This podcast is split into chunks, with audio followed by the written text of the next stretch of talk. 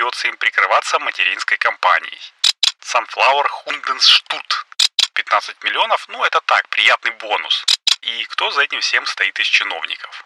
Я, кстати, насчитал двух представителей этой мощнейшей отрасли. Вот захотелось им и третий заводик построить в Румынии. Ну а что, Европа? Европа.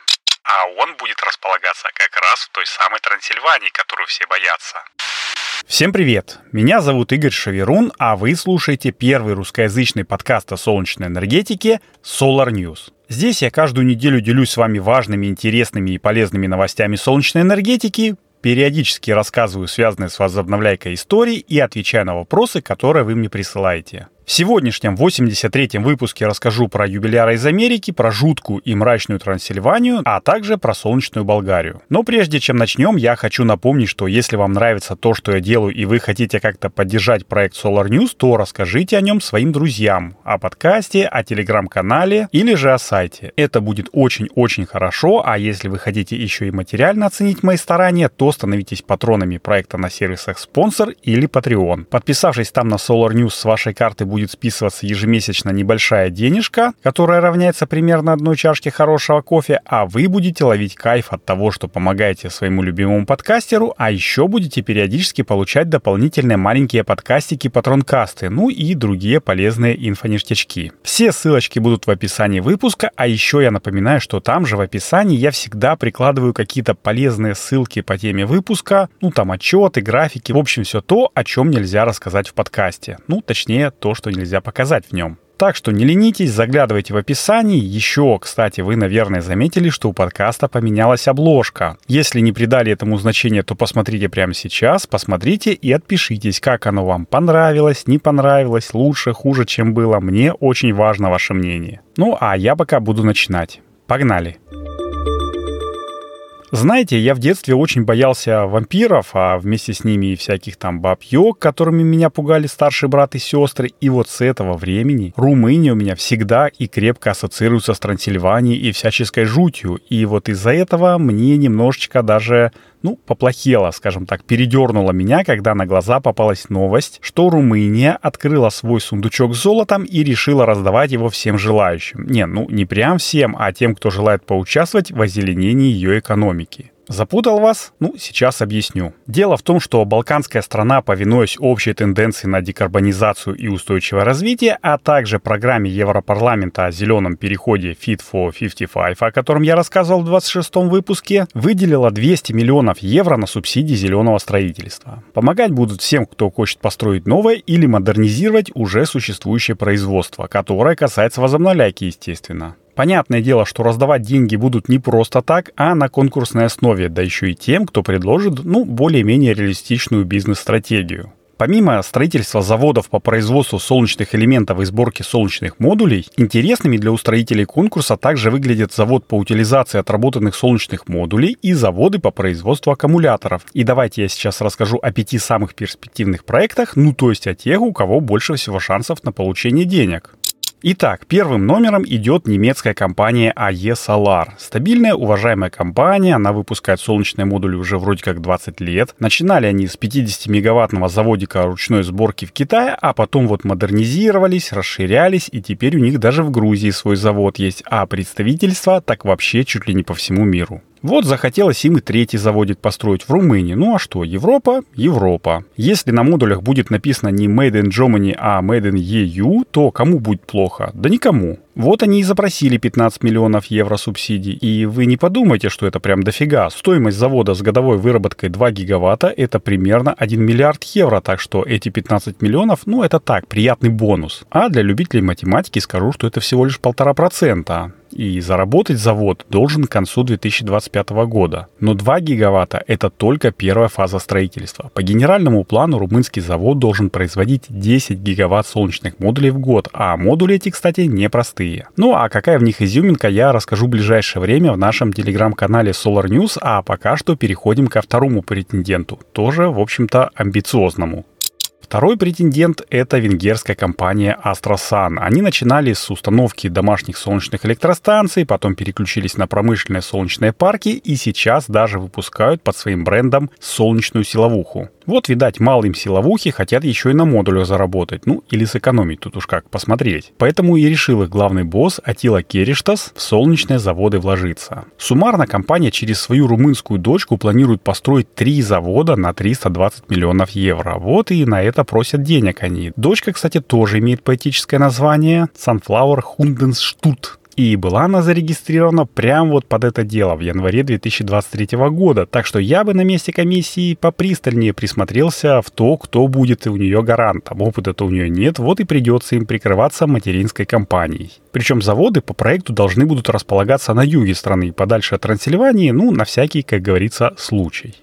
А дальше моя любимая тема. Да, я про BIPV. Люблю, знаете ли, поразмышлять, когда интегрированные в здание солнечные панели в кавычках выстрелят и кто за этим всем стоит из чиновников. Румыния не исключение. Компания Профитон, основанная бывшим советником Министерства регионального развития и туризма, как раз и подала заявку на грант по проекту BIPV. Они собираются производить, устанавливать и, что не менее важно, перерабатывать вышедшие из строя BIPV панели. Дело это похвальное, компания компания, как я понимаю, тут большая не нужна. В плане производства хватит, ну, и сравнительно небольшого ангарчика, а он будет располагаться как раз в той самой Трансильвании, которую все боятся. Ну, и это был, как вы понимаете, третий номер из списка топ-претендентов, а номера 4 и 5 далеко от профитона не отошли.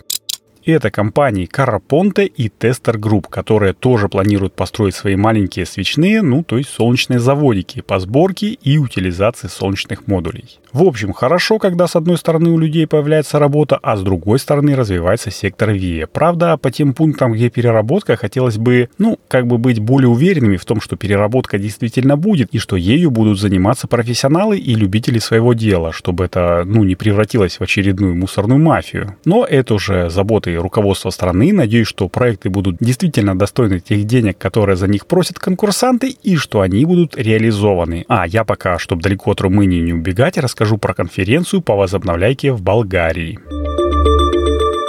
Итак, Болгария. Факультет экономики и управления бизнесом Софийского университета имени святого Климента Ахридского планирует провести в начале сентября очень интересное мероприятие. Официально оно называется Летняя школа Академии морской возобновляемой энергии, и это первый подобный проект университета, но куратором этого мероприятия является суперпрофессионал. Мария Трифонова – это действующий доктор наук и директор Ассоциации солнечной энергетики Болгарии. Она более 10 лет в этой отрасли, и тем интереснее, что она взялась курировать проект, который уже в названии говорит, что море, блин, море. А это означает, что спикеры, а там будут докладчики из США, Дании, Великобритании и, собственно, Болгарии, в основном будут, конечно же, про офшорную ветроэнергетику и экологию побережья говорить. Но одним из пунктов в программе, которую я посмотрел на сайте школы, стоит обзор технологий для Floating Solar, то есть для плавучих солнечных электростанций, которых все больше и больше в мире строится. В основном, конечно, они строятся на небольших закрытых водоемах, но есть случаи строительства и в открытом море, так что тема очень интересная. Ссылку на мероприятие, а оно, кстати, будет проходить с 4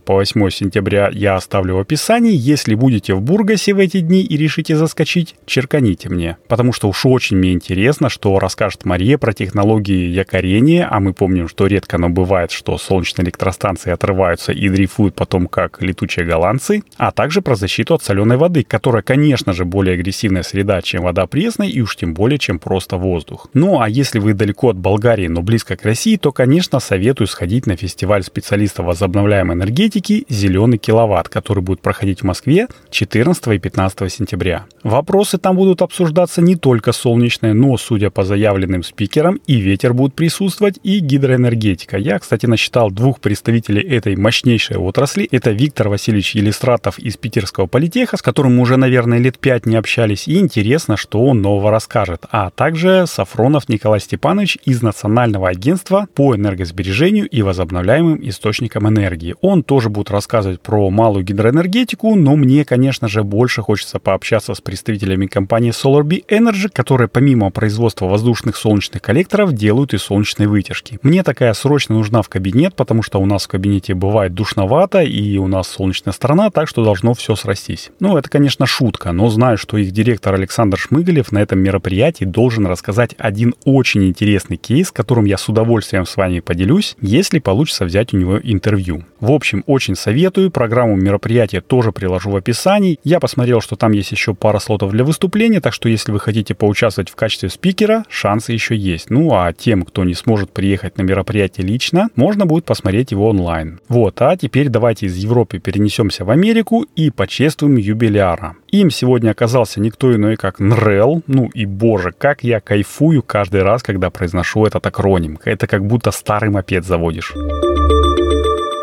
Так, ну, надеюсь, все поняли, что под НРЭЛ я подразумеваю Национальную лабораторию возобновляемых источников энергии Министерства энергетики США, но, строго говоря, юбилей не у нее. Ну, потому что сама лаборатория была организована 49 лет назад, в 1974 году, благодаря, кстати, солнечной программе Джимми Картера, про которую я рассказывал в выпуске под названием «Краткая история фотовольтайки». И в следующем году у нее точно будет не просто юбилей, юбилеище 50, блин, лет. Ну, а в этом году первую круг круглую дату празднует одно из подразделений НРЛ – Центр интеграции энергетических систем. За эти 10 лет Центр внедрил ключевые технологии в области экологически чистой энергии и подтолкнул мир к интеграции этих технологий. Центр и его сотрудники помогли сообществам и странам достичь рекордных объемов использования возобновляемых источников энергии, а компания Конец изучить инновационные возможности энергетических интеграций.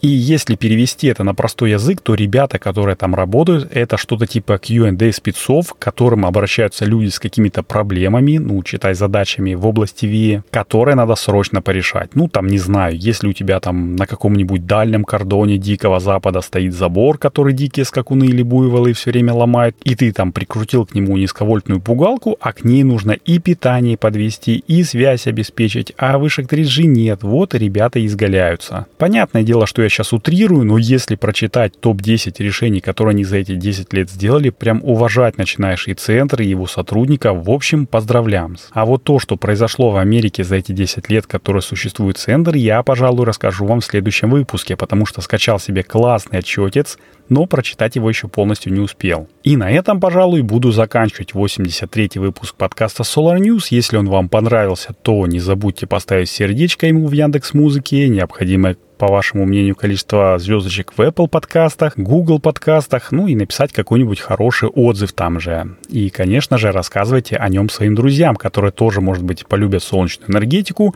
это очень круто помогает продвижению подкаста, чтобы как можно больше людей узнало о нем. А если вы уже рассказали о Solar News всем и даже бабушке своей поставили на ее бабушкафон подкаста приемник и настроили уведомления о новых выпусках и ищете, чем бы еще помочь проекту, то становитесь патронами на сервисах Patreon и спонсор и получайте дополнительные коротенькие патронкастики и другой бонусный контент. А побаловать меня любимым кофейком, как я уже неоднократно говаривал, можно через сервис ЧВ Cloud Tips. Ссылка Ссылочка на него тоже будет в описании, как и ссылки на спонсоры и Patreon. Чаевые можно оставлять с любой карты, прям любую сумму. И особым кайфом для меня это читать ваши комментарии к чаевым. Пишите их, пожалуйста, я их очень люблю. И теперь уже точно все. С вами был Игорь Шеверун и подкаст Solar News. Традиционно желаю, чтобы небо над нашими с вами головами всегда было ясным, мирным и солнечным. Надеюсь, услышимся на следующей неделе. Всем пока.